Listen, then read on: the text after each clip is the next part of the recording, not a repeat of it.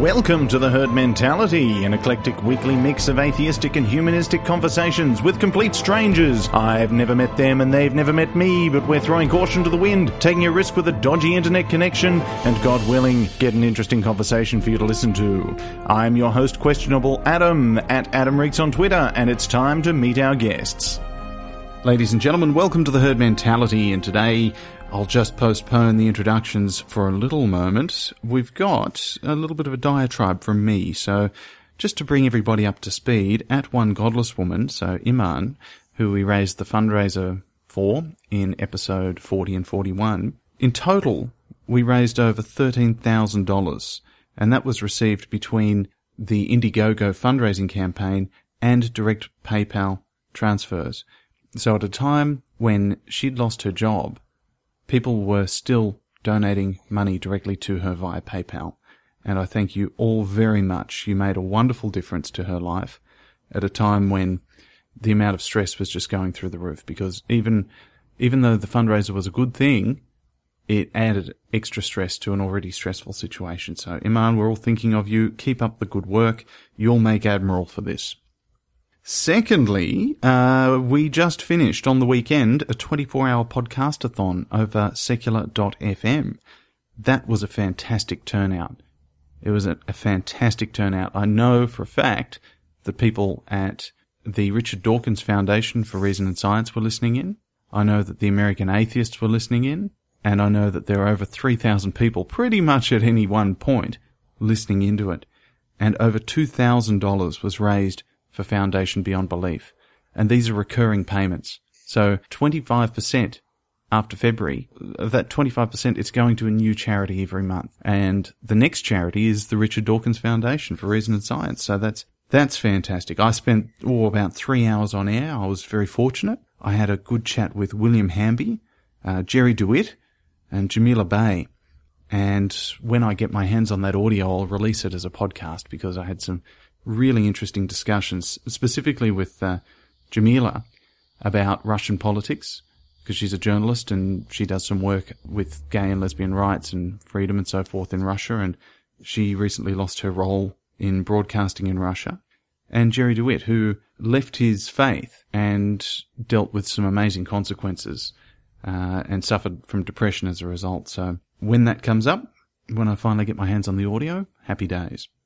And thirdly, a lot of people have been posting the pictures of the cows. So that makes me very happy. They seem very happy. Anyone who donates $5 or more per month to support the Herd Mentality podcast gets a hand drawn cow. It's worth absolutely nothing other than a smile. And uh, the website has now been updated, so all of the tithers, your names are now in the header. Doesn't matter which page you go to, if you wait long enough, your name will scroll across the top, and I thank you very much for your support. And it's allowed me to get some interesting guests on today to talk about dealing with loss. So I'll do the quick ring around and uh, introduce at Carbon Kyle. Kyle, how are you? Doing well. How are you, Adam? Very well, thanks. Where are you from? I just moved to Monument, Colorado. Awesome. And at Stacy Skipper. How are you? I'm doing well. You have a southern accent. Uh, yes. Whereabouts are you from? A town called Monroe, Louisiana. What's interesting in that town? Absolutely nothing. We have a college. Well, you're interesting. I'm speaking to you. I'd argue that you're the most interesting thing in that town. we have a lot of uh, visitors uh, because we're a religious state. Uh, so that's the big thing is waiting for people to come knock on your door and preach to you. yeah. And uh, you and I had a chat off air earlier about dealing with those types of uh, encounters. It's good fun. Right. And uh, by the way, I had a Jehovah's Witness leave a uh, slip in my door today. Yeah. You didn't get any chance to bring them in and give them the coffee and explain to them what the real world's doing. No, I did not. Sad face. And finally, at, and I may have to cut this because I may pronounce it incorrectly. Is it Demaki? Demaki? Uh, Damaki. At Damaki. Randall, how are you? I'm doing well. How are you? Very well, thanks. Where are you from? I live in Madison, Wisconsin. Rightio. So all three from the US. Not a particularly international podcast this time around, but we're talking about dealing with loss. And the three of you contacted me through the website. You've all got very interesting stories. I'd like perhaps to start with Carbon Kyle. Now, Kyle, you do a, a website, I believe, something light-hearted. Yeah, I run a skeptical uh, web comic, a comic strip about pseudoscience and relationships, and I launched it at TAM about seven months ago. And that was actually my wife and my uh, late honeymoon that we went on after my second deployment. I'm a military pilot by, by day. But yeah, quite a interesting experience. We previously lived in Arkansas. Hmm. So very happy to move to Colorado. Fantastic. So you also sent me a link to an article, and would you mind just uh, giving us a, syn- a, synopsis of what took place? Well, as much as I like to be uh, lighthearted, you know, with my comic and all my outreach, kind of a serious subject, but my wife and I were uh, pregnant uh, a few years ago. Well, right about a year ago, this this all happened, but we unfortunately found out at the 20 week ultrasound that our child would not survive. And I don't know if you're familiar with the political goings ons in Arkansas, which is also in the heart of the South, but they've enacted a lot of laws that criminalize uh, abortion or basically remove all options for abortion in the state. And our case was extremely severe that that was, you know, an option that we were considering while there were protests going on. So it's quite a heated place to have to deal with that kind of loss. Mm. I've seen a couple of apologists posting on Twitter of late about this very topic and the 20 week mark, because at 20 weeks, that's where you have your ultrasound, and they're seeking to impose a 20 week uh, limit. So it's, it's almost, you're almost hamstrung. So at the time that you find that your child is, is non-viable or has a disability and, and you're still in a position where you can choose to terminate. This yeah, was, skeptic would find that an interesting coincidence that they, uh, chose 20 weeks for their uh, for their mark. Although there is also an eight week ban, which is as soon as you can detect a heartbeat, and these are based off you know right wing uh, think tank ideas in pseudoscience, basically. But Hmm. that's that's the argument. So what was the outcome from this article? I'll link the article in the show notes so you can, in your podcast listening app, you can actually click on it and go straight to the article. But for those who, who are listening in another means, what happened after that? Well, uh, we ultimately did make the decision to terminate um, the pregnancy. We were told that our child would not survive to term, that there was no possible way it would be born. And uh, that was the most moral and ethical decision we could make with the best medical advice available uh, at the time. So even though that we, you know, my wife's a surgical nurse and I have a, a background in, um, you know, battlefield medicine and whatnot, and our family has a lot of doctors in it, still a difficult decision to make and a difficult position to be in.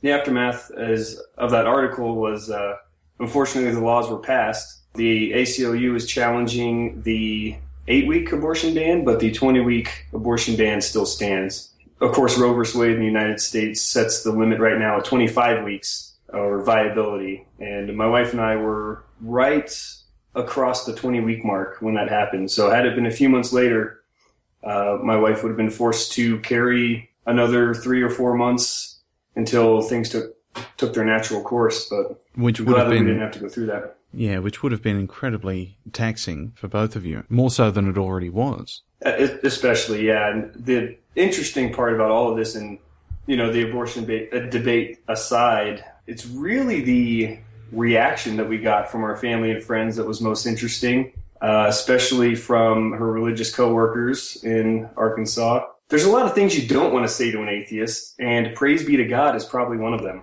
I'd imagine not.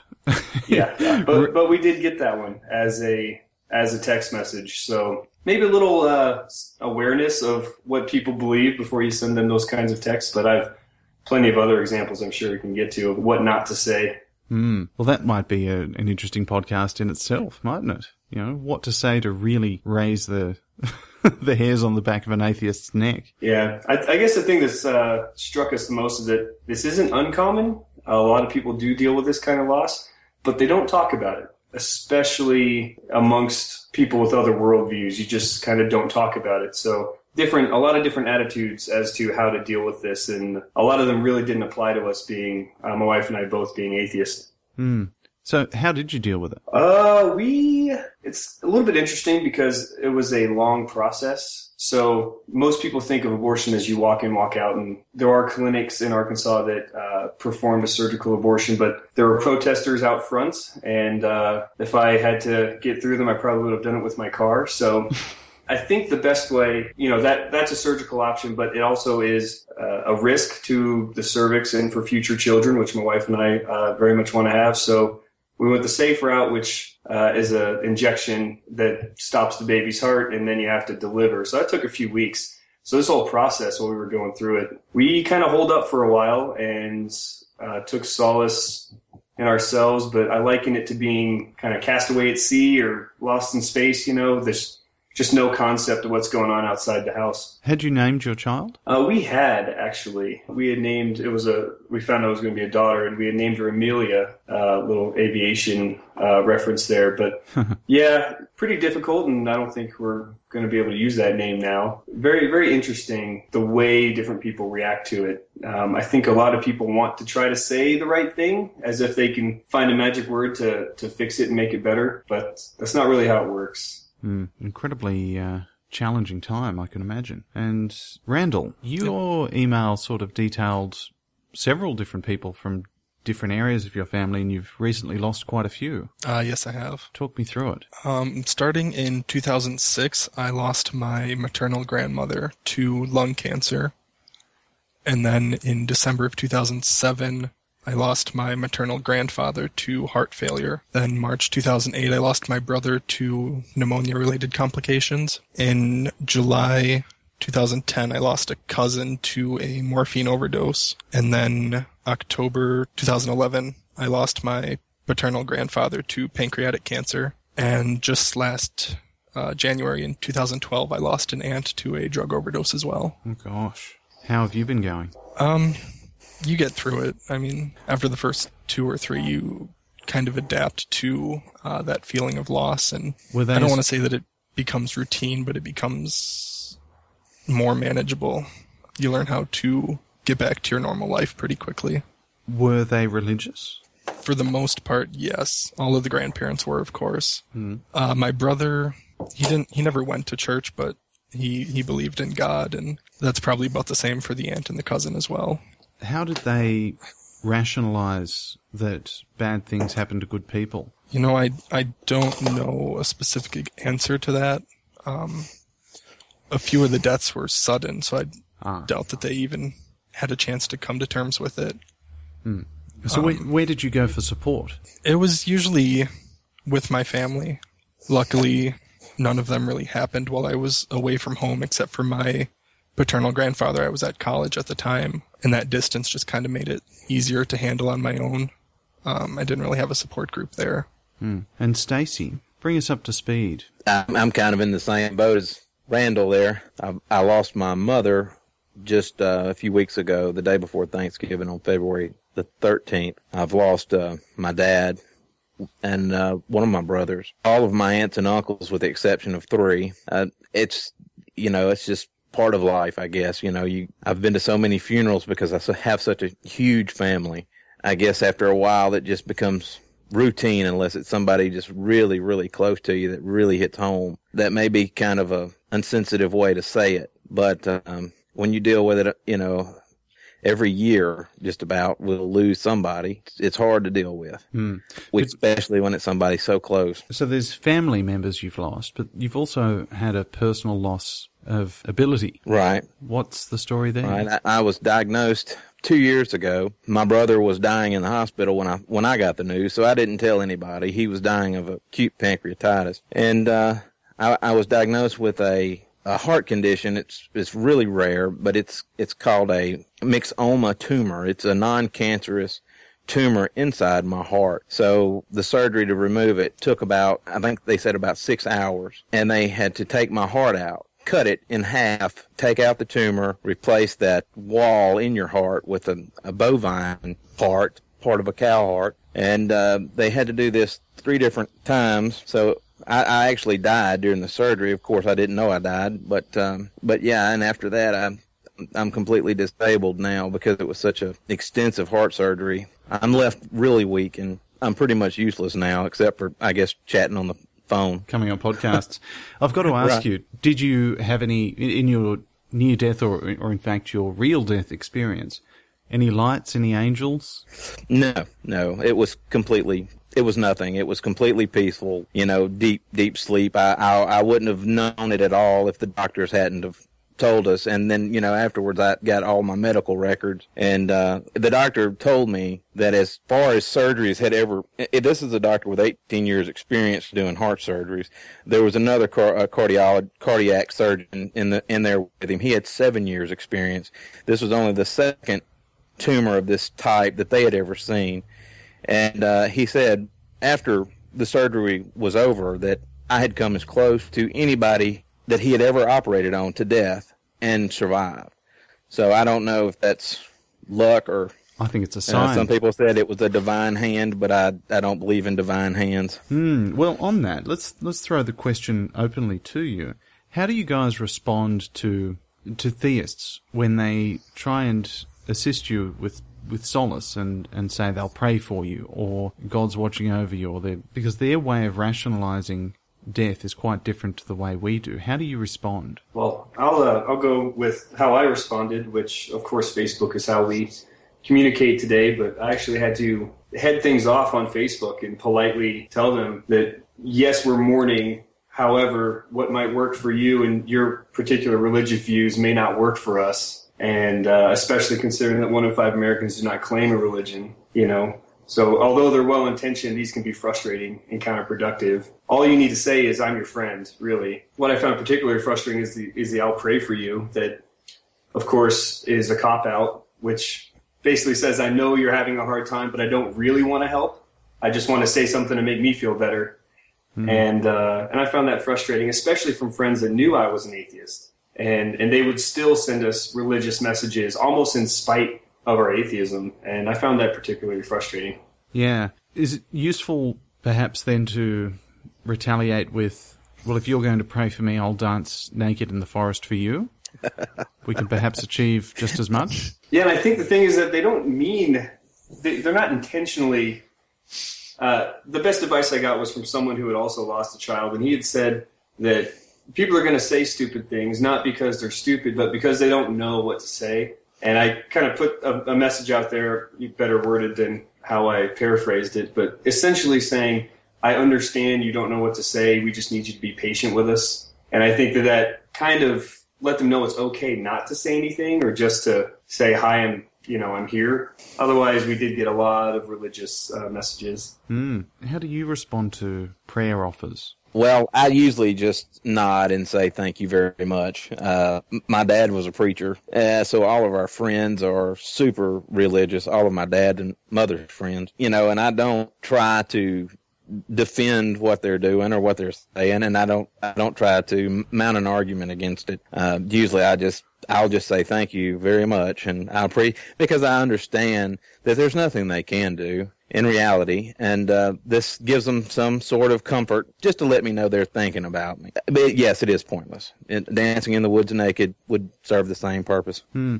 Randall? Yeah, I would say I take it a lot like Stacy does because it's just a really uncomfortable situation. I guess there's not really anything you can say a lot of times. Um, so when I hear people say that they'll pray for me, I just take it as them saying that the, they're thinking of me, that they care about me. Um, and I just kind of accept it as that rather than trying any sort of confrontation or corrections or anything like that. Hmm. So, how would you guys counsel a religious friend?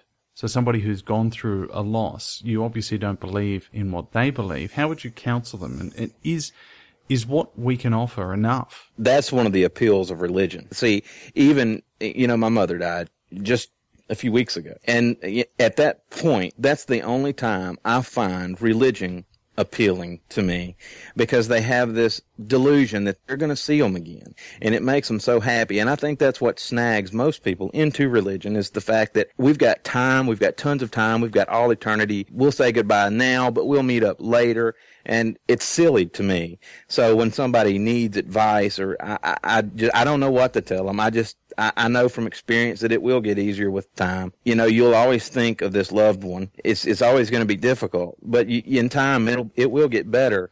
but I can't tell them, well, you'll see them again one day. That's, you know, that's silly. I, I won't even stoop to that to comfort somebody. Hmm. So, Stacey, your mother, she was very much so a believer. You were saying that even more so than your father, and she'd hoped for a, a, quick death. What took place? Her mother had lived with us for a long time, and she was disabled, and so we had to take constant care of her. Uh, you know, sometimes she'd get bad, we'd have to give her baths and you know, etc. You know how that goes. And and mother had always said that she never wanted somebody to have to wipe her behind, and and that's what that's her word. So about four years ago, she had a major stroke and left her completely paralyzed on the left side of her body. And so from that day on, he always had to have somebody wipe her behind. So you know, she had prayed for this, that she would just go quickly, she wouldn't suffer, she wouldn't be left for people to deal with, uh, et cetera, et cetera, you know. And then after four years, and she she had uh she had she had recuperated, but she she was still paralyzed completely on one side. She had had another major stroke, and this one left her completely paralyzed. She could move her head at first and her eyes and look around, and she was coherent. But she had set it up in her will and with the doctors at her hospital that if something like this happened, we were to refuse medical care just to make her comfortable until she passed away.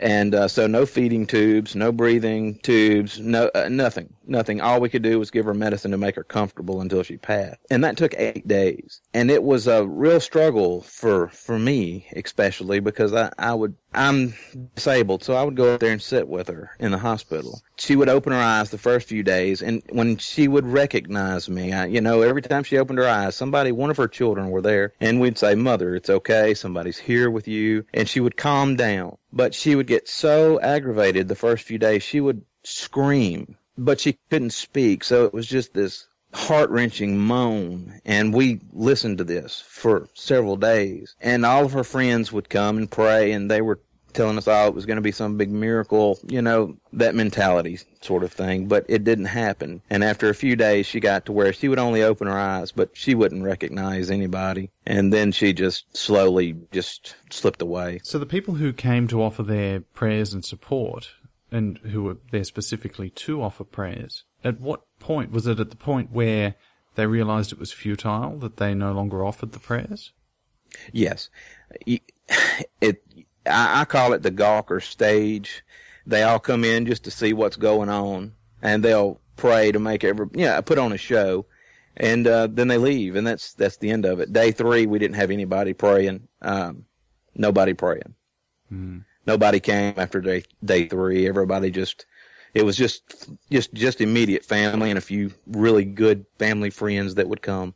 Kyle, I'd like to give you a chance to respond on how you would counsel a religious friend. And we've had friends deal with that, and I think that the important thing is that verbal counseling there's there's really not a lot you can say you can't fix their situation or help them get through it any faster and uh, i think the best thing is a gesture that is concrete and real you know bring them a meal or mow their lawn for them or draw, you know, help take care of something that, that they're too preoccupied to take care of. Those were what was meaningful to us or the friends that went out of their way to make sure that we had food. Hmm.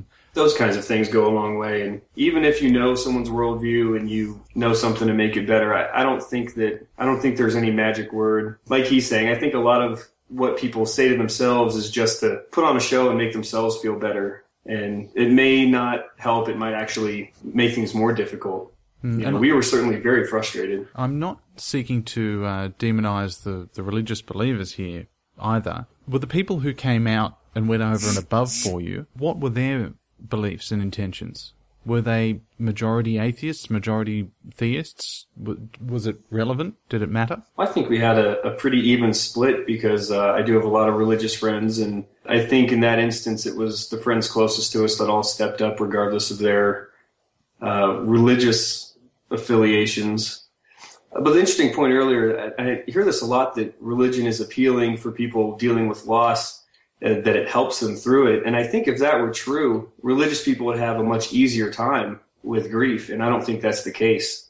Mm. You know, I, I don't think that having a belief that you're going to see them again, at least it doesn't seem to make any difference. And I think that grief is just something that we all experience the same way, mm. or at least in a human way, you know? Yeah, it's almost harder because they're dealing with the fact that somebody's gone and they're not going to see them again. And they're also processing on some level the fact that, well, I'm not going to see this person again. Because if at a funeral, wouldn't you be happy that someone's died because they've gone to a better place? It obviously doesn't make sense to me, but my wife has seen in the uh, in the operating room that the families who were holding out for a miracle the longest were kind of setting themselves up for a, bigger heartbreak in the end, and mm. were took longer to come to terms with the loss. And um, in our case, you know, turning to God for religious answers that you're ultimately not going to get, well, that wasn't really an option. But we did have medical answers, you know, scientific answers for what happened to us.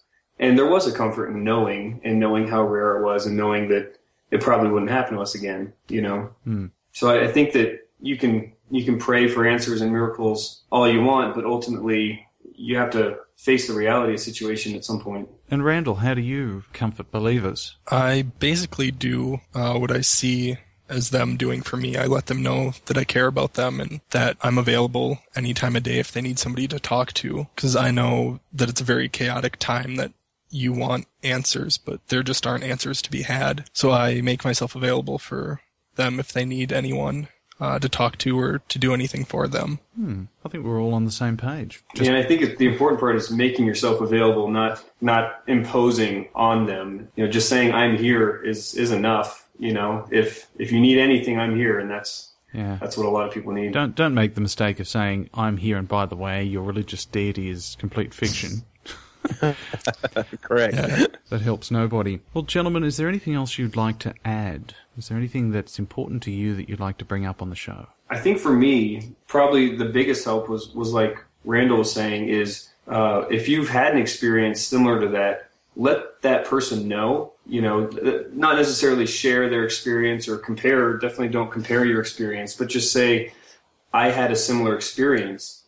And I think that the realization that other people had gone through it and that we could ask them questions, I think that was a big help. Hmm. So I, I think there's a big stigma about talking about some of these things. You're not alone. Uh, that's out there. You're not alone. Yeah, that's the message. Well, I suggest very much so, listeners, that you go and follow at Carbon Kyle, K-Y-L-E, Carbon Kyle, and check out his website, which is carbon-comics.com. Carboncomic.com and carbon-comic.com both go there. Okay, it's singular not plural. Don't make my mistake. And and at Stacy Skipper, that's S T A C Y S K I P P E R, and at Deimaki. Close enough, yeah. at D E I M A C H Y. So that's Randall. And gentlemen, I thank you very much for your time and coming on and speaking about your experiences and and talking through some of the ordeals you've you've had. I'm I've no doubt that you find a very supportive community amongst the herd and yes, definitely. engage, engage, go and talk. Yeah, thanks for taking the time to talk about this. My pleasure. Are there any charities or um, websites you'd like to plug? Well, I, Gamma Atheist right now uh, is he he got laid off of his job, and uh, he's he's a really good guy. He he does a lot. He's very active in the in the atheist community, and um, I try to make a little donation to him mm. every month until he can get back on his feet. And I, I and I, I think that's important to help people like us because nobody else, especially religious, you know, they see us as being in a position that we put ourselves in.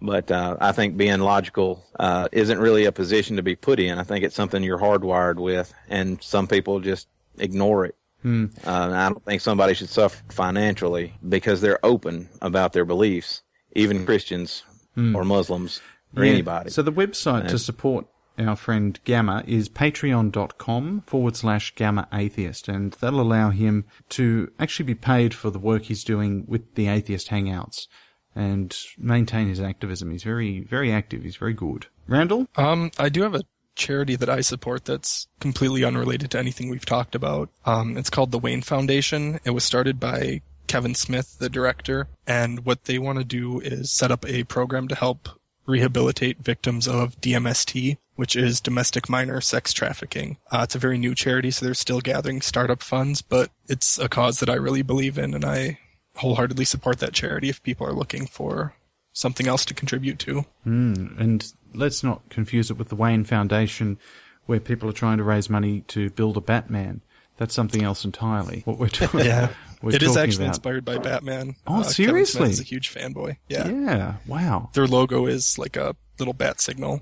Mm. There's nothing really more heart wrenching than a victim Right. and of sex trafficking in in particular. My gosh, Mhm. that's uh, that's a whole other it's a whole other podcast. Yeah, definitely. After I had the the first interview with Iman, one godless woman, I was contacted by eight people who were also victims of sexual assault. There, it is just so uh, such a hard topic to speak up about, and I admire them for doing so. So it's been quite a while. I think that's on the cards. So victims of sexual assault, by all means, flick me an email. I think I've got my ducks lined up now. I'm, I'm probably I've, I've rebuilt enough. Uh, internal strength to tackle the topic again. So, yeah, send me through an email, adam at herdmentalitypodcast.com and Carbon Kyle, that's at carbon-comic.com. Gentlemen, thank you very much for coming on the Herd Mentality. I appreciate it. Thanks very much. Thank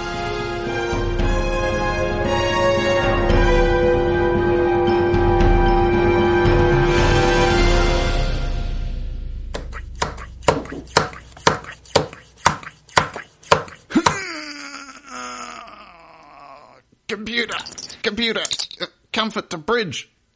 Oh, comfort the bridge. Ray? Ray, are you alright? I've, I've had a mishap. You uh, better get down to the dungeon immediately. Oh, Ray, I'm on my way! Ray, what's the matter, Ray? Ray? Ray, is that the 8 horsepower butt plug that I see? Ray, the turbo button's been pressed. Are you mad? You haven't used that thing for weeks. You can't just go right into it.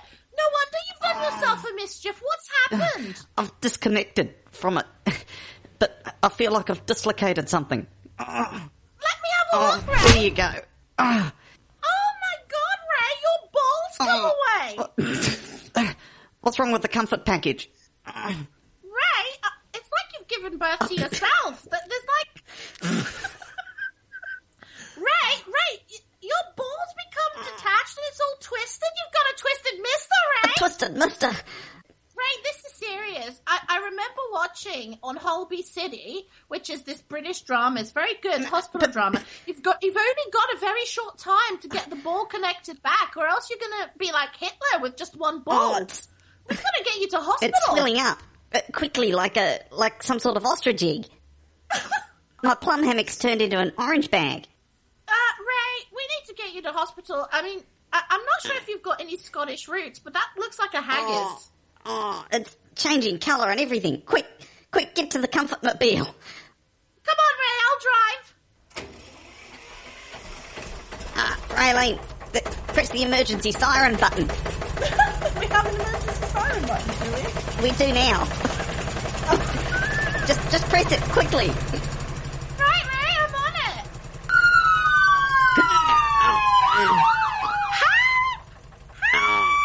Oh, Can I have some?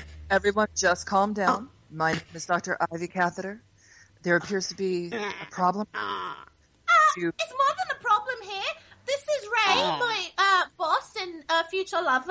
Um, he's got a twisted mister. He was using the eight horsepower butt plug and pressed the turbo button. Well, that doesn't really matter, Doctor. It's But solid the problem gold. is his, his balls become detached from his brain. He needs help. Well, I need to take some information first. Did you did you sit in the in the supermarket? You see, you appear to be here in a trolley. Oh, I've got the comfort package in the bit where the two kids' legs go through, and it's the, it's the only way I can remain upright. Obviously, this is an emergency, and we need to take you into the back right away. Um, Make could it you happen. just Push, could you just push him through these doors, please? Oh, Yeah, And of bring it course, right back of here. course. Come on, Ray. oh, make it stop. Maybe if you just turned the trolley over, we could get him out, so I can actually examine. Oh, no. Oh, no. It's swelled up. I can't pull it back through the hole. We're gonna have to call the fire brigade. That's okay. We have an implement here that we use to cut the wedding rings off of dead people, so we'll just cut around. Ray, that woman's gonna take a sword She's- to your Oh no, it's it's far too close to the comfort package. We can't allow this. Is there is there some way you can readjust it? Well, it's not exactly like screwing in a light bulb now, is it? My question to you, my question for you though, sir, is how long have you been this way? What a Christian? Longer than I care to remember. But is there, is there any opportunity? What about some of that uh, inert lubrication stuff that you can just oh, help slide it through? Dr. Catheter, you've got to do something to save him. Those are my That's- future that's children in there. Oh, That's a very good idea. I think what we're going to do first is I'm going to use this ultrasound jelly and hopefully it'll be slippery enough to kind of pull it back through. It's not Yeah. exactly working. oh, ah, oh, it's out. Now this is a very delicate and dangerous procedure. From what I can see that's happening here, you may very well lose your testicles, Oh, sir. No, no, it's the comfort package. It would make me incomplete. It'd be like uh, Samson having his hair cut. I'd lose all my magic powers. Well, there is only one answer, and I'm afraid it's very dangerous. Oh. It's emergency surgery, and we'll have to take you straight back. Raylene, what's she doing to me? All right, I don't know. Listen to her. She's the doctor, Ray. I don't want to lose you, even if you don't have any balls. I'll still love you. And I'm afraid, and normally I wouldn't ask this because it's highly unprofessional, but I'm afraid we don't have time to administer anesthetic. I need you to come with me, ma'am. I need you to hold him down. Oh no, Ray. Raylene, uh, hold me. In fact, maybe you should tie him down. Uh-huh. Maybe I'll just sit on his face. No, I can't. I can't breathe. Uh, uh, That's an incredible anesthetic you have there. it's Okay. overpowering, and I feel like I'm losing. My God, it's vaginal chloroform. I've only read about it. I've never seen it before. and I am terribly sorry, but we don't have much time. We don't have much time at all, and I can't spare the extra staff because we have children with, you know, upper respiratory infections. So you're going to have to assist me. Oh, that's all right. I've watched Animal Hospital, so it can't be that different. Actually, really, it's not different at all. So can you just hand me that sharp, stabby, knifey thing? We doctors Yes, call here it go, a scalp. all right, let me open this up. Oh, oh my God. Oh, I, I've never seen anything like this. Well, it, it, it looks like a cat's cradle in there. Maybe if I just, maybe if I just pull it through this slot and and then back through this way. Ah, it's like it's like trying to untangle a telephone cord. What did he do? You you have to see the eight horsepower solid gold butt plug. It is quite amazing. Oh, ma'am, I I don't know what to say. It's been it's been well over six hours, and I'm afraid the necrosis is just far too severe. I'm afraid I can't save it. I'm so oh sorry. no, poor Ray! What will happen? Is, is he going to be lopsided? It doesn't have to be that way. It really doesn't, and I and I want you to just take a moment, and I want you to think about your options here, because thanks to modern medical science, we can make him better. We can make him stronger, faster than he was before.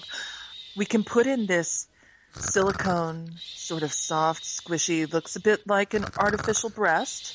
It will make him appear equal on both sides. Right. Or there is a slightly more expensive option if you're interested. This testicle, you might notice it's made of metal and it has a few buttons on it. And from, it's actually controlled from the outside with a handy remote control that I could give you before you leave the hospital. And each button Oh, different function. You have some choice. right. Oh, So what mm-hmm. are the functions? Well, if you press the green button immediately after you have sex, your car will start and you can make a quick.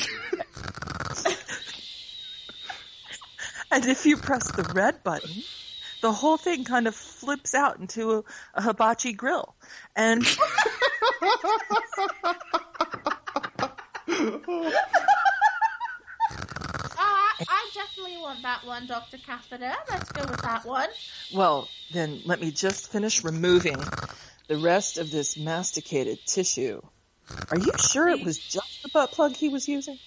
Yeah, it, it was as the turbo. It's very powerful. Um, I don't suppose you've ever ho- heard of um, Joel Osteen? Never actually met him, but I do have a colleague who did go blind trying to perform a regular dental exam on him. Well, Joel Osteen was a victim of the butt plug um, a, a while back. And this is your second set of keys, just in case you lose the first. Fabulous. Thank you, Dr. Catheter. Absolutely, my pleasure. You'll be getting my bill. Reactor online. Sensors online. Weapons online. All systems nominal.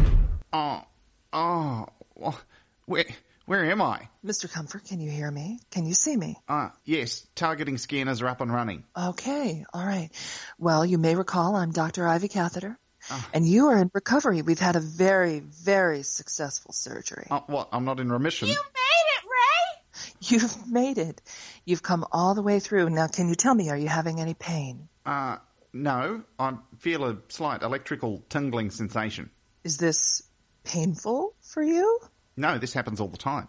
Oh, well then, you're back to full functionality. Hit the green button. Hit the green button.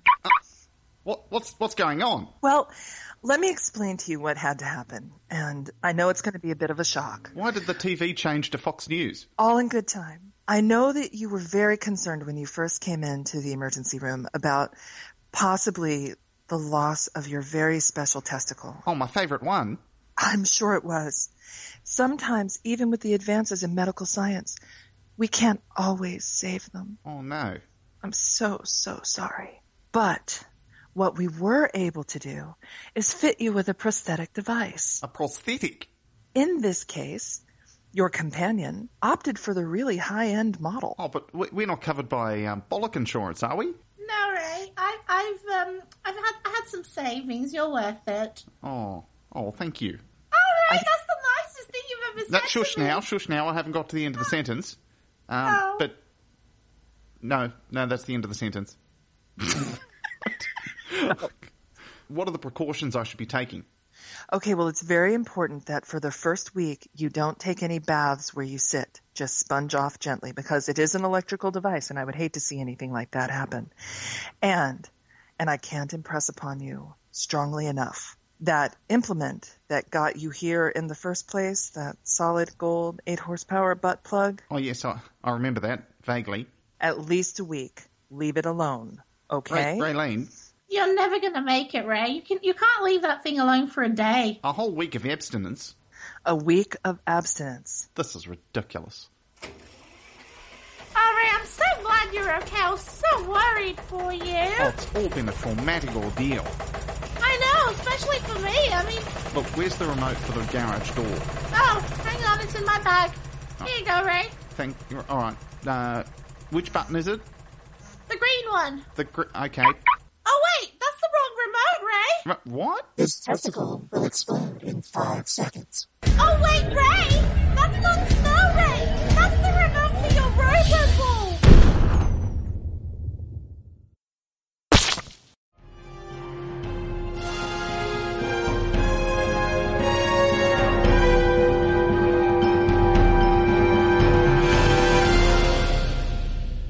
Herd mentalists, rather than do selective outtakes, I've decided to copy in the entire recording of this Raygate so you can have an idea of what it's like before editing. Hope you enjoy it. Girls, the call quality's pretty good. Uh, Okay. I think the levels are okay. Jess, can you count to five quickly? One, two, three, four, five. Okie dokes. Ra, same again. One, two, three, four, five. Okay. That's good. Who's buzzing? That's Not me. I promise I haven't got any vibrators on. Hmm. It's my Twitter. I tried. I tried to turn my alerts off. I really did. it's my alerts. Hold on. Let me look and see if I can make it any better. It was probably the tweet that I sent you. Probably.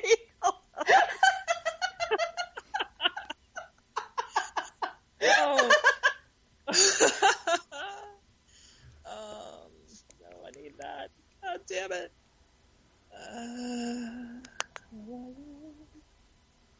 on my Skype. Ah. I'm sorry, phone.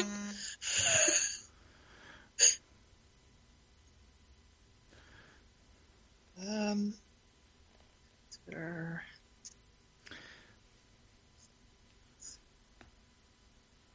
Thank you, dokes. Okay. Everything looks sweet on this end. Now we need a beginning, middle, and end. So the beginning, So basically everything. yeah, yeah. Yeah, which is everything. All right.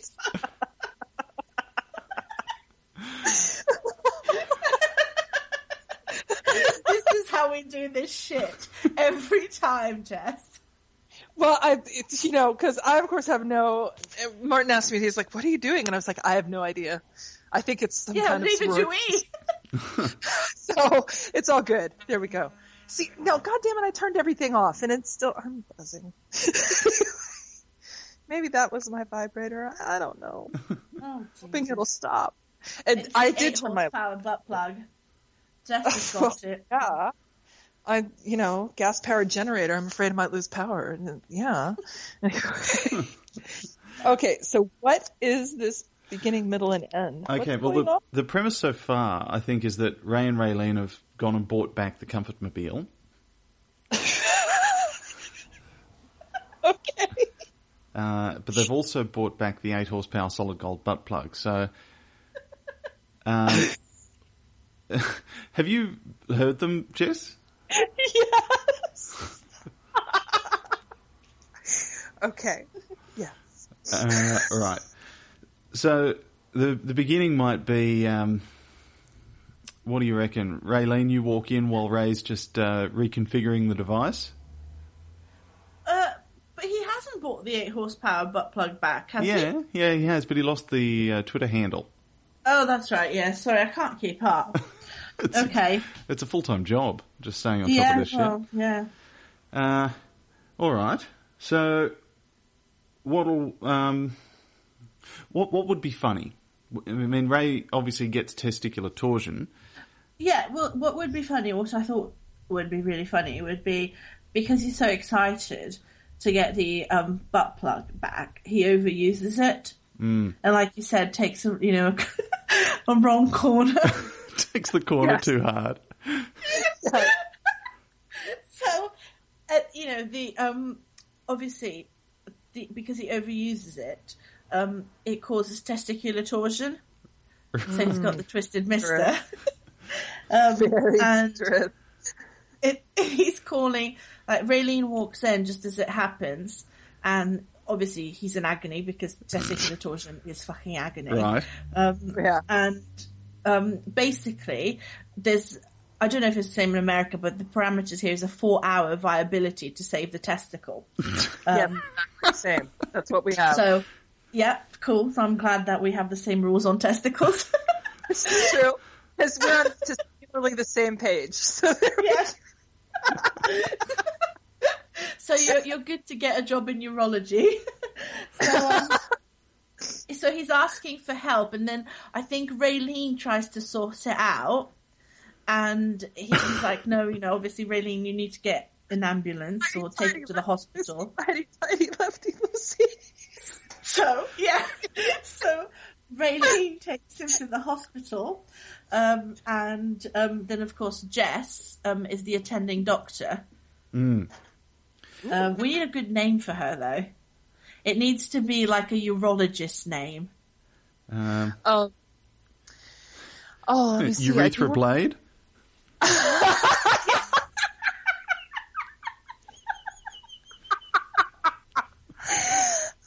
love it. or you could something like Doctor Ivy catheter.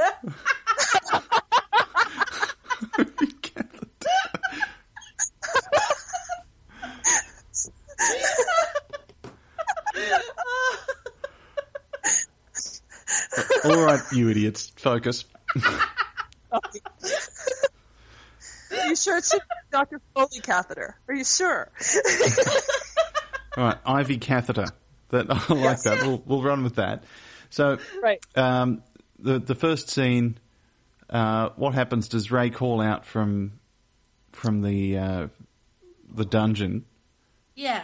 Uh, Raylene. and Raylene goes running down, and she's, you know, what, what's up, Ray? What's up? And she sees that he's like doubled up in pain on the floor, and she sees the butt plug. Hmm. Yeah, and, And- the turbo button's been accidentally deployed. Yeah. And then just Um, then just they spend maybe maybe a minute just scolding Ray. Yeah. Don't, oh, don't worry. I you will. can't you can't just jump back into these things. It's Yeah. it's like riding a bike. You can't, Oh dear. I can see this is going to take several takes, isn't it? oh, it might take a few. All right. Um, so we'll we'll just go for the first scene at the moment. Uh, we'll muddy through the rest. Raylene, Raylene, oh, quick, Yes, Ray. get get down here. No, no. St- hang on a minute. Stop. You've got testicular torsion, love. Oh. You are in fucking agony. you feel testicular torsion. You feel like your ball is going to come out through your nostril. Should we? It is. No, Yeah. seriously, No. Jess, back me up on this. It's absolutely is- true. The agony. It is off the scale. Okay. Yeah. So can you please, you know, like if you have to, if you haven't got any creative talent, get the missus to kick you in the balls. Acting you tips get the from right Ra. He's a method actor. Um, so maybe over the intercom might be the way to alert you.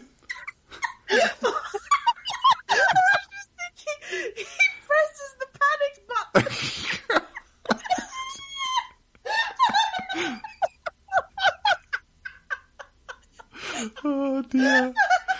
All right. All right. Let's jump into it. Let's jump into it. I'm so sorry. This is so fucking funny. I'm thinking, Ra, we do it. Oh, I'm We do gonna it. pee myself. Breathe. No, you've just had a five minute wee, like a blue whale. So I've got some loose seals. okay. Don't We, put I think that in the podcast. oh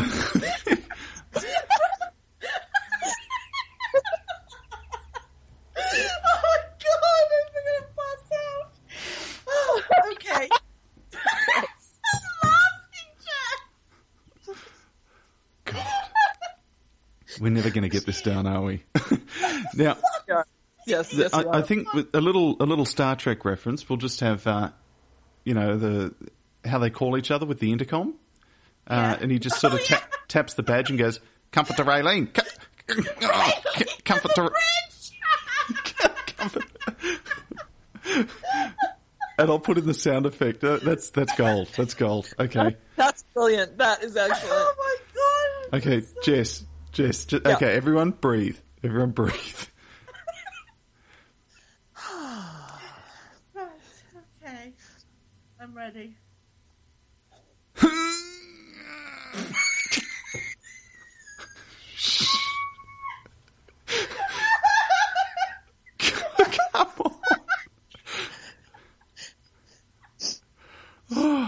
Need a new diaphragm after this. I think.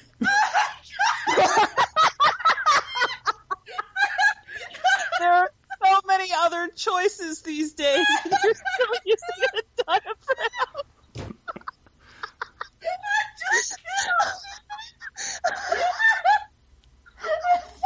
okay. Okay. That was amazing. All right. Okay, it's not funny. Focus on this being not funny. Oh See- no, honey. Testicular torsion to the ER staff Seri- is always funny. Serious faces on, guys. Serious faces on. While Ra, Okay. while Ra coughs up a lung. oh my god, I'm like crying here. Okay, okay. So Okay.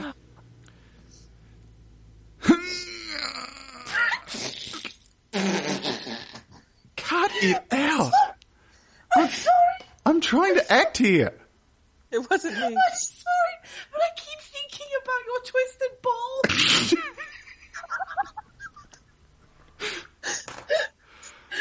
oh, fuck. Honestly, I've got abdo pain now. Oh oh dear. Okay, right. This I, I'm going to get it right this time. It's a bit like anal sex. You've Right. got to persevere. Come on. Okay, focus, Right. focus. Okay. Ah, you threw me off my game, Ra. Oh, sorry. Sorry. Okay, now I'm doing it. Raylene, Ray?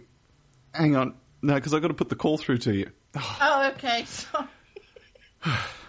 Okay, I think I just popped the vein in my forehead that killed Elvis, but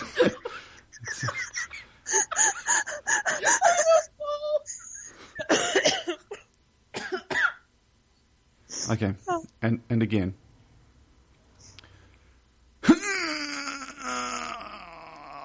Computer, computer, Uh, comfort the bridge, C- oh, comfort the bridge. Ray? Ray, are you alright? I've, Ray, what's the matter? I've had a mishap. You uh, better get down to the better get down to the dungeon immediately. Oh, Ray, I'm on my way. Wet footsteps? Yes, my vagina fits. no, they're just wet footsteps. They sound like vagina. No, shh, shh, shh. okay, so door door opens. Raylene runs in. Ray! Ray, what's the matter, Ray? Ray? Ray, is that the eight horsepower butt plug that I see? I'm, Ray, the turbo button's been pressed. uh, I've, Are you mad? I've just- You haven't used that thing for weeks. You can't just go right into it. Oh, no I've- wonder you've done yourself a mischief. What's happened? I've, I've, I've dis, I've disconnected from it, but I feel like I've dislocated something. Let me have a look, Ray. Oh, Let me have a look. just there you go. Oh, have you got? Oh my god! Oh my god, Ray! Your balls come away. Oh, what? what? What's what's wrong with the? What's wrong with the comfort package? Um, Ray, uh, it's like you've given birth to yourself. But There's like What? Right. Ray, y- your balls become detached and it's all twisted. You've got a twisted mister, Ray. Oh, a, tw- a twisted Mister.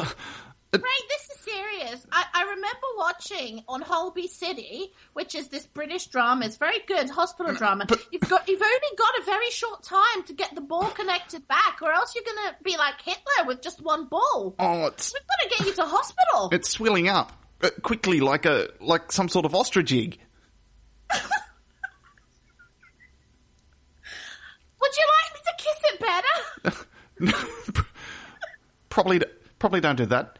Uh, but my my plum hammock's turned into an orange bag. Uh, Ray, we need to get you to hospital. I mean, I- I'm not sure if you've got any Scottish roots, but that looks like a haggis. Oh, oh, it's changing colour and everything. Quick, quick, get to the comfort mobile. Come on, Ray, I'll drive. Perfect. Right.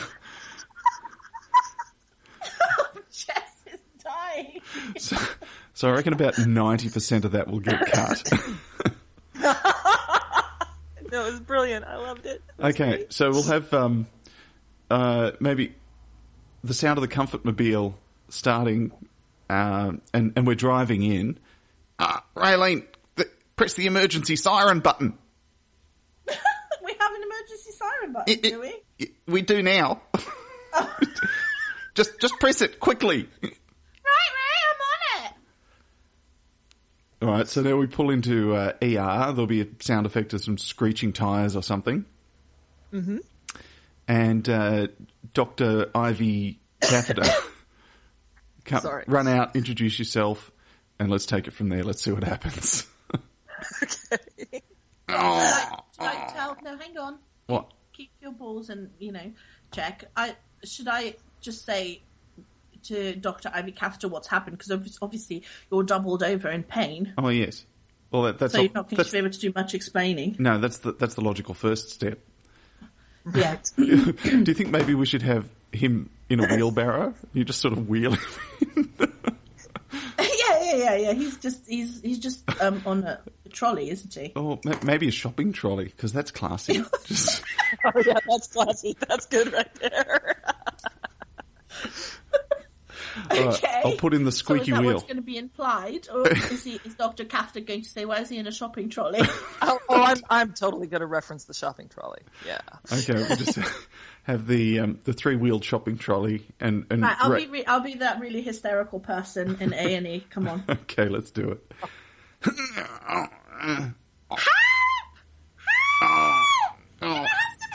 Oh, every- everyone, just calm down. Oh. My name is Dr. Ivy Catheter. There appears to be a problem. You- It's more than a problem here. This is Ray, my uh, boss and uh, future lover. Um, he's got a twisted mister. Oh. He was using the eight horsepower butt plug and pressed the turbo button. Well, that doesn't really matter, oh, Doctor. The, It's the solid gold. his, It- his balls become detached from his brain. He needs help. It's solid gold.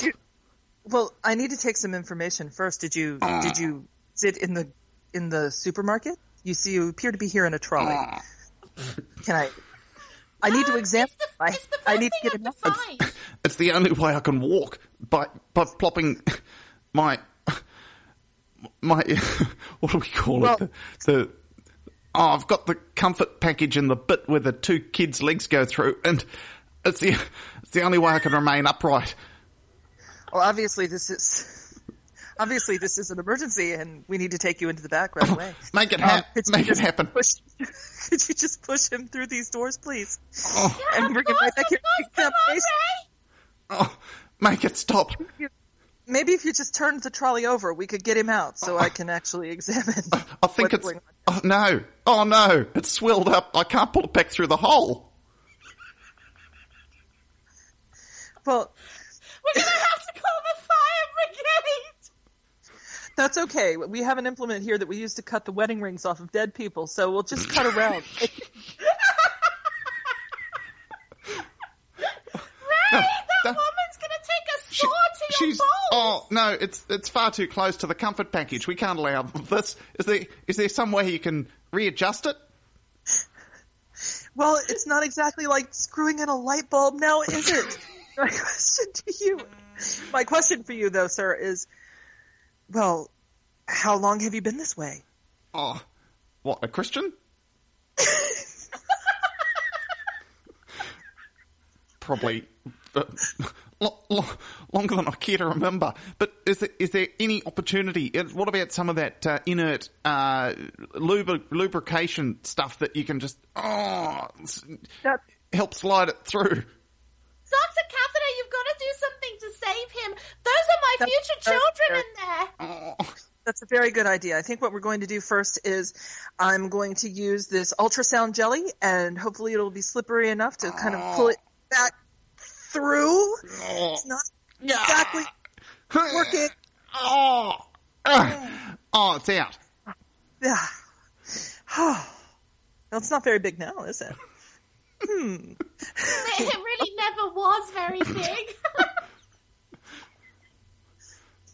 All right. So what from here? just because I. His middle name is Chipolata.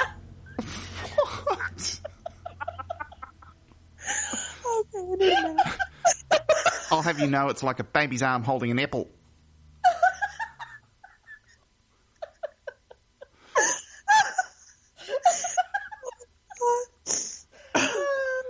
Um, maybe we wheel Ray into the um, emergency operating room. Yeah, we, yes, we need emergency surgery stat for sure. All right, you know what to do. Okay, you ready? All right. Now, this is a very delicate and dangerous procedure. From what I can see that's happening here, you may very well lose your testicles, sir. Oh no, no, it's the comfort package. It would make me incomplete. It'd be like uh, Samson having his hair cut. I'd lose all my magic powers. Well, there is only one answer, and I'm afraid it's very dangerous. It's emergency surgery, and we'll have to take you straight back. Raylene, what's she doing to me? All right, I don't know. Listen to her. She's the doctor, Ray. I don't want to lose you, even if you don't have any balls. I'll still love you. And I'm afraid, and normally I wouldn't ask this because it's highly unprofessional, but I'm afraid we don't have time to administer anesthetic. I need you to with me, ma'am. I need you to hold him down. Oh no, Ray! Raylene, uh, hold me. In fact, maybe you should tie him down. Oh, Maybe I'll just sit on his face. oh, no, I can't. I can't breathe. Uh, uh,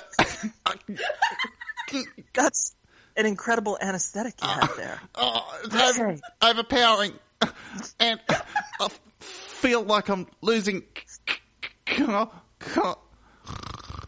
My God, it's vaginal chloroform. I've only read about it. I've never seen it before. ah, well, the bucket fanny is a magic bucket fanny.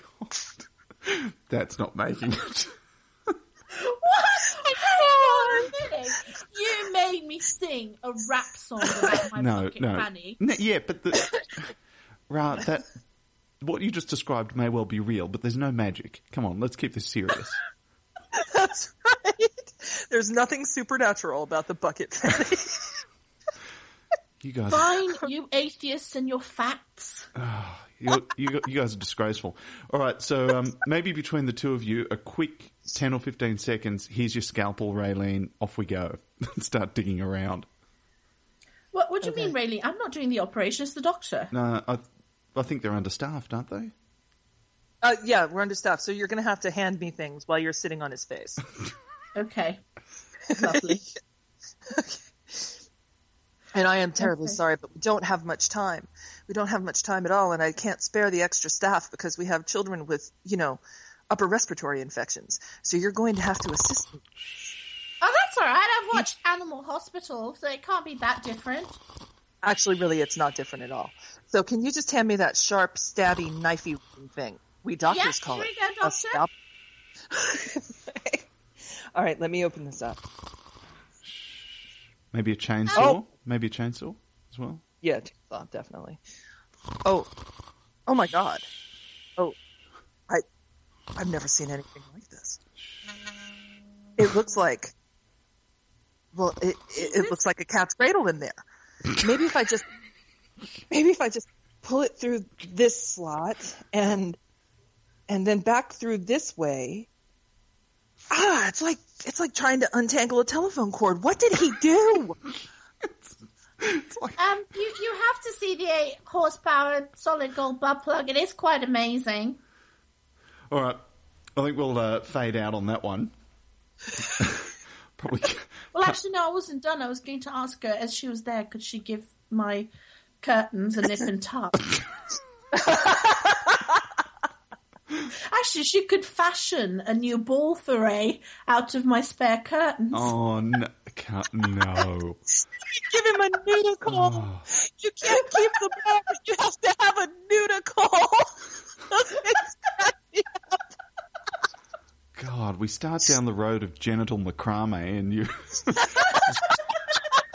you two are out of control. you just wanted an implant. They can be whatever size you want them to be.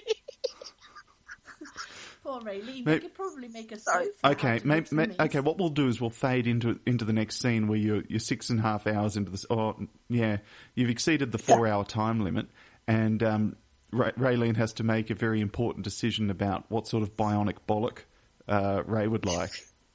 Exactly. Okay. All right. Okay, fa- fading back in, and I'll have the, the sound of a chainsaw in action. Go. Okay. Oh, ma'am, I, I don't know what to say. It's been it's been well over six hours, and I'm afraid the necrosis is just far too severe. I'm afraid I can't save it. I'm so Oh sorry. no, poor Ray! What happen? Is, is he going to be lopsided? It doesn't have to be that way. It really doesn't. And I, and I want you to just take a moment and I want you to think about your options here because thanks to modern medical science, we can make him better. We can make him stronger, faster than he was before. Although by the looks of it, he was probably pretty fast. Yeah. Anyway. Mm, yeah. Well, so you have some choices. We can put in this silicone, sort of soft, squishy, looks a bit like an artificial breast, and it will at least make him. It will make him appear um, equal on both sides. Right. Or there is a slightly more expensive option if you're interested. This Yeah. This testicle, you might notice it's made of metal and it has a few buttons on it. And from, it's actually controlled from the outside with a handy remote control that I could give you before you leave the hospital. And oh. each Oh. button different function. Yeah. You have some choice. Right. So what are the functions? Well, if you press Can open your garage door. exactly. if you press the green button immediately after you have sex, your car will start and you can make a quick. and if you press the red button, the whole thing kind of flips out into a, a hibachi grill. And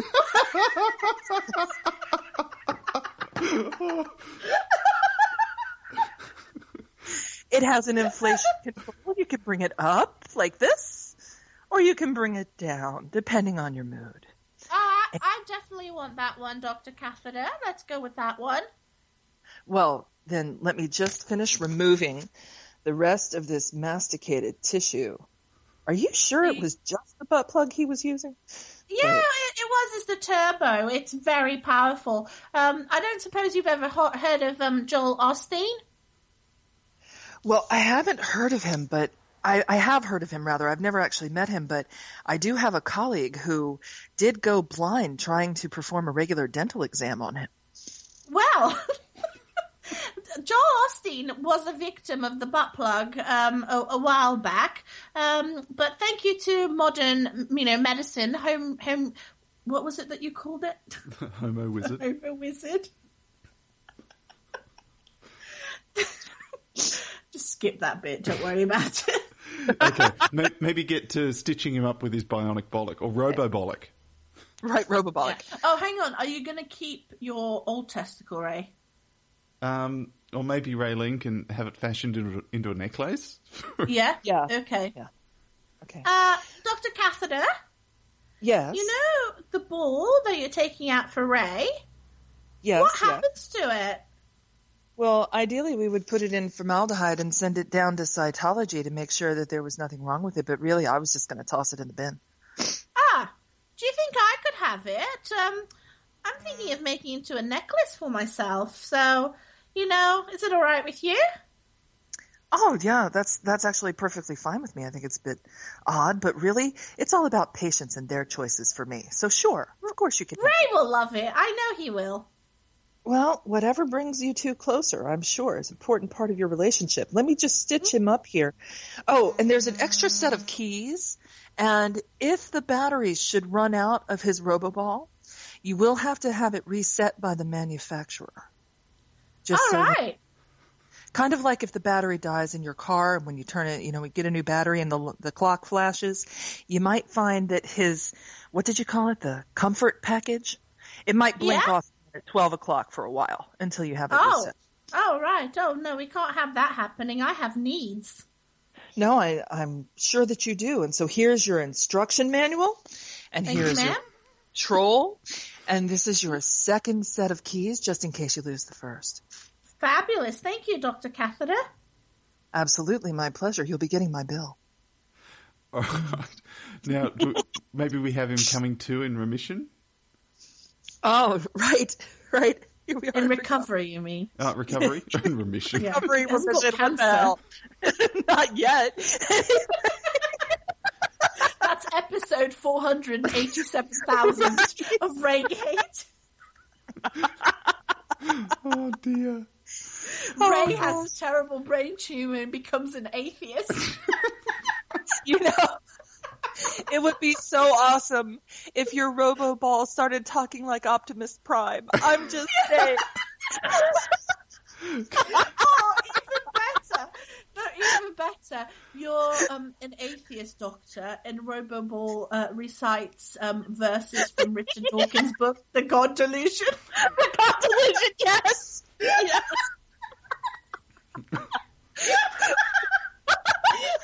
Poor Ray will be sitting, will be sitting in his chair or laying in bed, and all of a sudden, you know, the ball will start reciting verses or from Rick, or from And you'll have an uncontrollable. You'll you'll get an uncontrollable re- erection every time you see Brian Cox on television. Yeah, I do that anyway. well, yeah, me too. Oh. Anyway, All right, let's come on, ladies. Let's wrap it up. Uh, So, so is uh, Ray comes to in remission, and uh, you you have to explain to him what's uh, remi- uh, recovery. Recovery. Oh goodness! And uh, you have to explain the situation to him. Okay, Oh, oh, wh- where where am I? Mr. Comfort, can you hear me? Can you see me? Uh, Are you yes, targeting scanners are up and running. okay? All right. Well, you may recall I'm Dr. Ivy Catheter, and you are in recovery. We've had a very, very successful surgery. Oh, what? I'm not in You remission. made it, Ray! You've made it. You've come all the way through. Now, can you tell me, are you having any pain? Uh, no, I feel a slight electrical tingling sensation. And is this painful for you? No, this happens all the time. Oh, well then you're back to full functionality. Hit the green button. Hit the green button. What what's what's going on?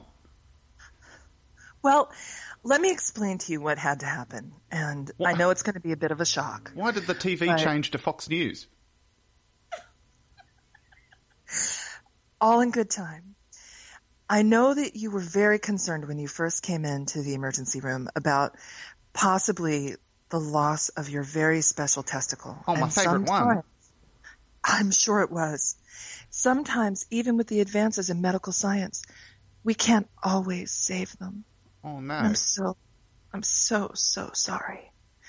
But what we were able to do is fit you with a prosthetic device. A prosthetic. And yes, a prosthetic.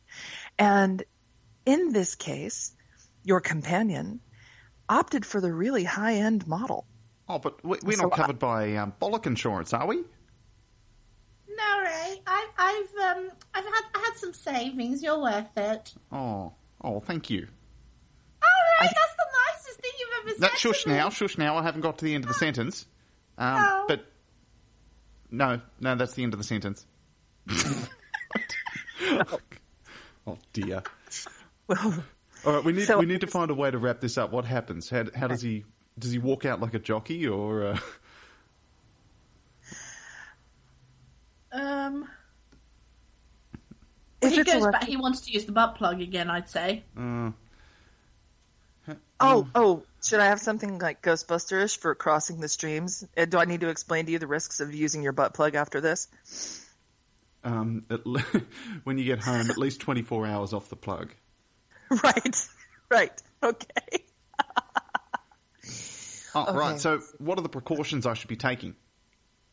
Okay, well, it's very important that for the first week you don't take any baths where you sit. Just sponge off gently because it is an electrical device and I would hate to see anything like that happen.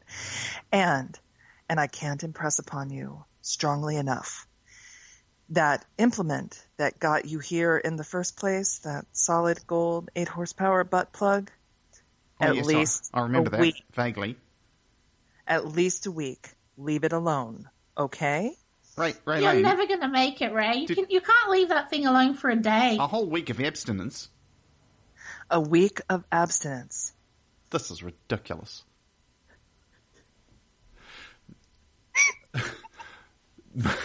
it's, it's it's not horrible enough. Um, we need. How do we finish up? We've got to get a better ending than that. Yeah, we need something. Um, Um, maybe he gets discharged, um, walks out in front of oncoming traffic, and immediately his airbag deploys. or or the the um, the ball um, gets um, attached to some sort of magnet or something. I, that's what I was Starts thinking, a magnetic pulled. device. Someone, I think you can start getting sucked into the MRI. when, you, when you're walking out.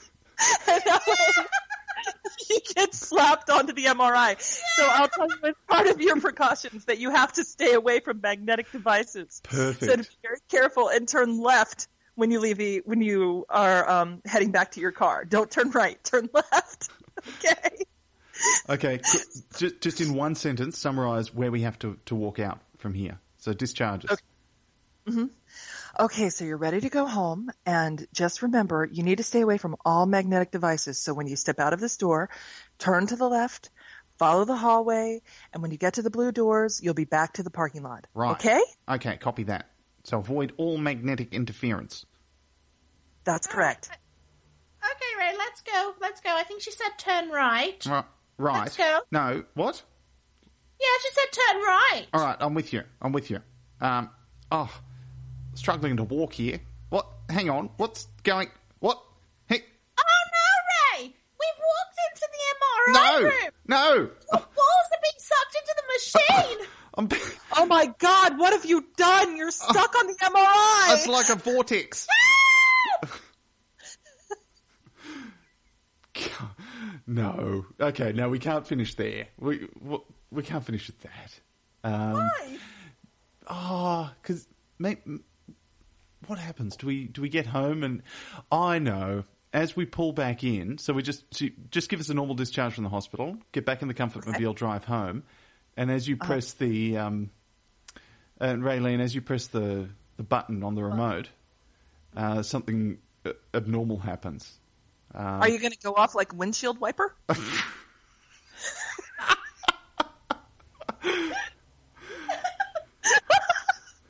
I'm sorry. It's not, it's not play a little song. It's not your fault.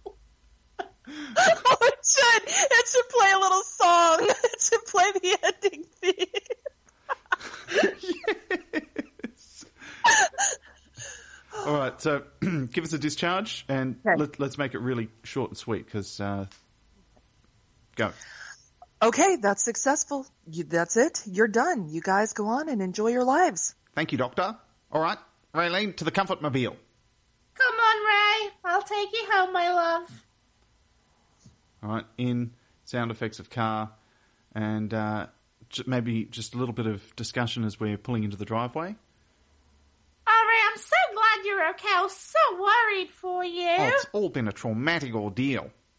I know, especially for me. I mean, I'd love to have children with you, No. and I thought that Oh. was all gone. No, well, I wouldn't. But uh, look, where's the remote for the garage door? Oh, hang on, it's in my bag. Oh. Here you go, Ray. Thank. You. All right. Uh, which button is it? The green one. The gr- okay. Oh, wait, that's the wrong remote, Ray. R- what? Oh, no, What's that Ray, music? That, that's the remote for your ball. What's that music? It's playing. It's playing the herd mentality theme tune. Yeah. Really? um. I don't think I don't know that it needs to play the herd mentality theme tune, but it needs to be. It, it's got to play something. Although I guess that's a What about the? uh, violation. what about the? Um, it, it's on the same frequency as the self destruct.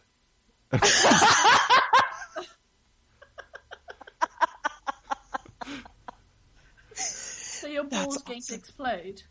Yes, your ball, and, and you need a little. You need a little computerized message that says, "This testicle will explode in five seconds." Mission Impossible theme. It just That is fades out. good, that, that's good. That's good. Okay, we can do that. Um, all right. So the remote for the garage door. Just press the green button here. Yeah, Ray.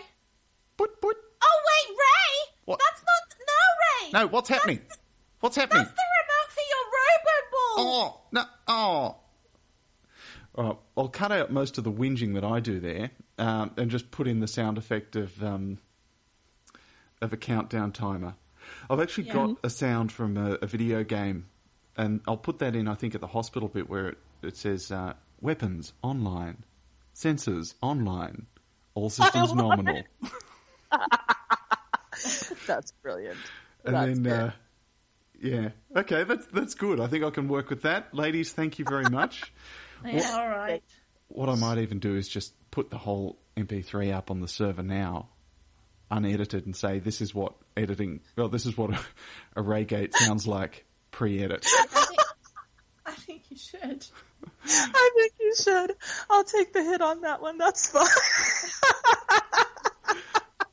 right, ladies. See you later. Okay. Bye, Ray. Bye.